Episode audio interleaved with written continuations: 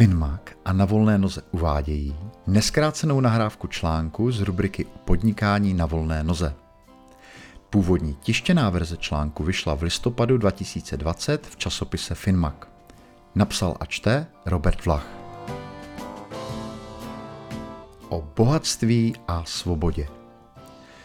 Budování úspěšného biznisu nebo kariéry na volné noze vám do života vnese jiný druh svobody i bohatství než výhra v loterii.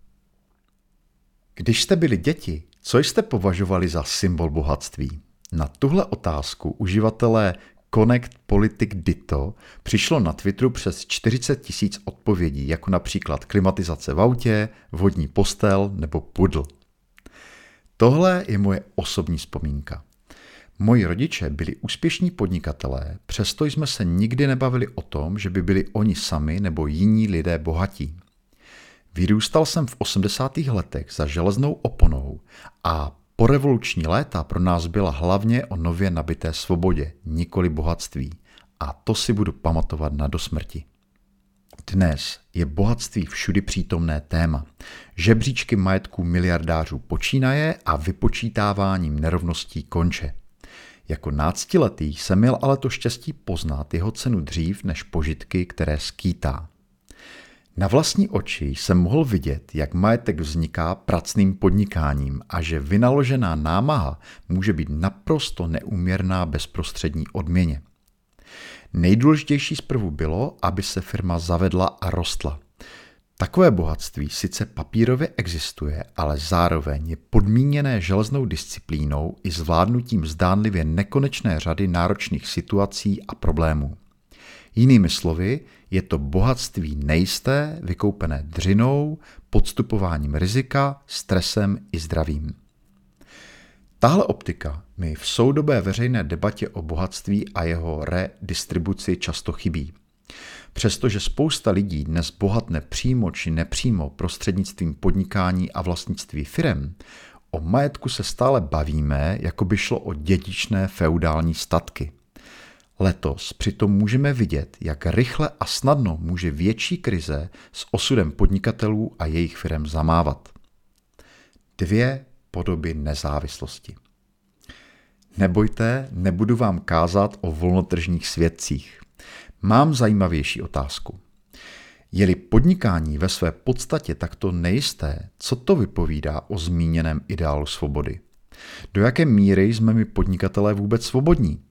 A není nakonec naše jednání plně podřízené potřebě odrážet reálné problémy a potenciální rizika, nemluvě o nutnosti tvořit zisk konkurenci navzdory? K jedné ze smysluplných odpovědí si můžeme dopomoci vysvětlením technického pojetí svobody. To lze pochopit třeba na příkladu programování. Naprogramovat se dá téměř cokoliv, v tom je ona svoboda ale nutnou podmínkou je dodržení syntaxe jazyka a znalost vývojového prostředí. Podobně platí i v podnikání, že naše potenciální svoboda roste úměrně se znalostí podnikatelského prostředí a jeho pravidel, tedy zákonů či obecných pravidel biznisu a zacházení s penězi. Paradox. Čím lepší pravidla a jejich znalost, tím větší svoboda. Jiný pohled na věc se odvíjí od nezávislosti co by pomyslné škály. Od totální závislosti na jednom chlebodárci a jím nadiktovaných podmínkách až po možnost vybírat si pro koho, kdy, jak dlouho a za jakých podmínek budu pracovat. Na jedné straně je na volné noze špatně placený agenturní permabrigádník s minimální svobodou volby a na druhém pólu podniká elitní nezávislý profesionál, který si může klienty doslova vybírat. V praxi je to ovšem tím komplikovanější, že nezávislost mohou omezovat i kroky obecně přijímané jako pozitivní, například dlouhodobý kontrakt, získaná dotace nebo vstup investora. I velmi dobře placený profesionál pak může mít méně manévrovacího prostoru než jeho nenápadný kolega s averzí k závazkům všeho druhu. A kdo ví, jak takovýto zdánlivý podivín jednou svou úpěnlivě střeženou nezávislost zúročí. Hodnotu osobní svobody nelze na rozdíl od bohatství snadno vyčíslit. Lze si ale všímat změn v její míře, vnímat ji jako jakýsi vektor. To je také důvod, proč byla tak zásadní pro mé rodiče, přestože co by podnikatelé se docela nadřeli. Celý svůj předchozí život prožili v totalitě a nucené práci pro stát, takže tvrdě makat na sebe pak pro ně bylo vlastně osvobozující. Citlivost na změnu platí i v opačném gardu. Snad žádný podnikatel nechce přijít o jednou nabitou autonomii. Proto nejspíš průzkumu Freelancing in America 2019 polovina freelancerů odpovídá, že neexistuje mzda natolik vysoká, aby je sama o sobě přiměla jít do zaměstnání. Takovou hodnotu pro ně má vlastní nezávislost. Podnikání vychovává. Svoboda může být i prostředkem osobní nápravy. Potkal jsem mladistvého delikventa, který dostal za opakované násilnosti a výtržnictví podmínku. Tenhle život úplně opustil poté, co začal úspěšně podnikat v řemesle, jemuž se vyučil. Postupně mu došlo, o co všechno může přijít. Když jsem s ním mluvil naposled, zapáleně mi líčil, jak je důležité mít dobrého daňového poradce a všechny příjmy i papíry v pořádku. Nevěřil jsem svým očím. Kluk z nefunkční rodiny, co si chtěl nejdřív dokázat, že může mít drahé auto a barák, mi tu najednou pije ódy na pečlivou účetní a vedle toho jen tak mimochodem přispívá dětem v ústavech. A nejen to, učí druhé a sdílí moudra od lidí, kteří prošli podobně trnitou cestou jako on sám.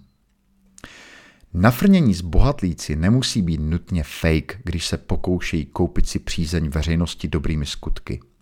Neodsuzujme je dnes kvůli opulentním domům a městským tankům s 15-litrovou spotřebou a za pár let bude řada z nich vracet tuhle schovývavost své komunitě i celé společnosti plnými hrstmi.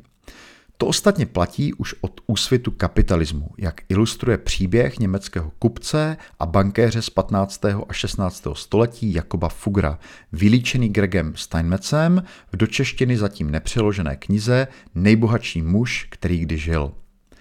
Fugger byl na své poměry skromný a čtvrť s důstojným bydlením pro chudé, kterou v Augsburgu vybudoval, tam stojí dodnes. Nemůžu vám radit, abyste ignorovali senzacechtivé titulky Kdo je bohatší, ale pár návrhů bych měl. Zkusme si bohatství konečně přestat malovat jako zlaté cihly až to si bankovek, zejména jeli ukotveno ve vlastnictví firem a jejich schopnosti obstát v tržní soutěži. Hodnota podnikání se odvíjí od jeho schopnosti naplňovat lidské potřeby ve stále složitějším světě a jeho úspěch není samozřejmý ani trvalý. A nezapomínejme, že i papírově bohatý člověk může být nakonec větším otrokem svého úspěchu než nezávislý profesionál, jehož řemeslo má zlaté dno. Skutečná svoboda je nakonec vždy víc než pramálo volná noha se zlatou koulí na řetězu.